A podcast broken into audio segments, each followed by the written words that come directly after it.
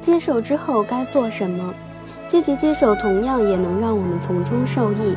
我们可以告诉自己说，这些事情最终的结果根本不在我们的控制范围之内。我们还应该告诉自己，为了改变现状，该做的我们都已经做过了。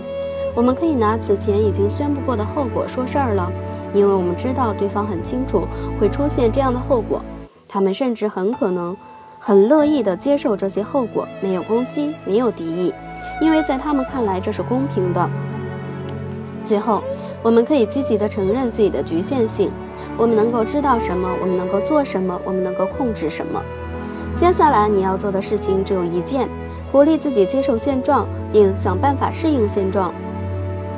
如果你得到的是一个斩钉截铁的“不”字，有时候彻底的拒绝是你能够得到的最好礼物，因为那意味着你再也不用继续思考现状了。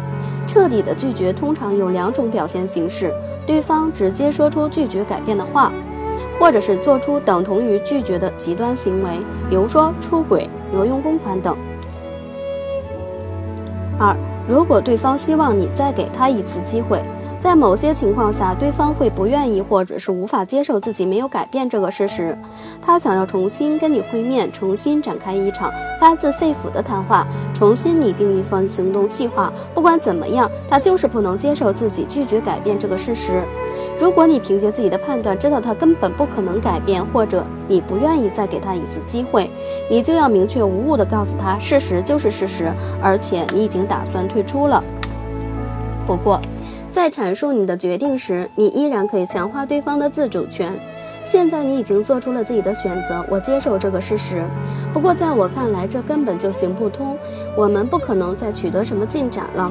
我觉得我们最好还是别再谈这件事了。我想让你知道，我必须得走了。说出这些话永远都不会是一件轻松的事情。如果你发现自己还在犹豫到底要不要结束这一切，那就有问题了。就改变而言，你对他的期望值很可能比他对自己的期望值还高。我们这些治疗师经常彼此提醒，不要让自己的期望值超过我们的客户。要做到这一点的确不太容易，尤其是对富有同情心的人而言。然而，想要真正做出改变，你的同事或者是你所爱的人，最需要的就是他们自己的自主权。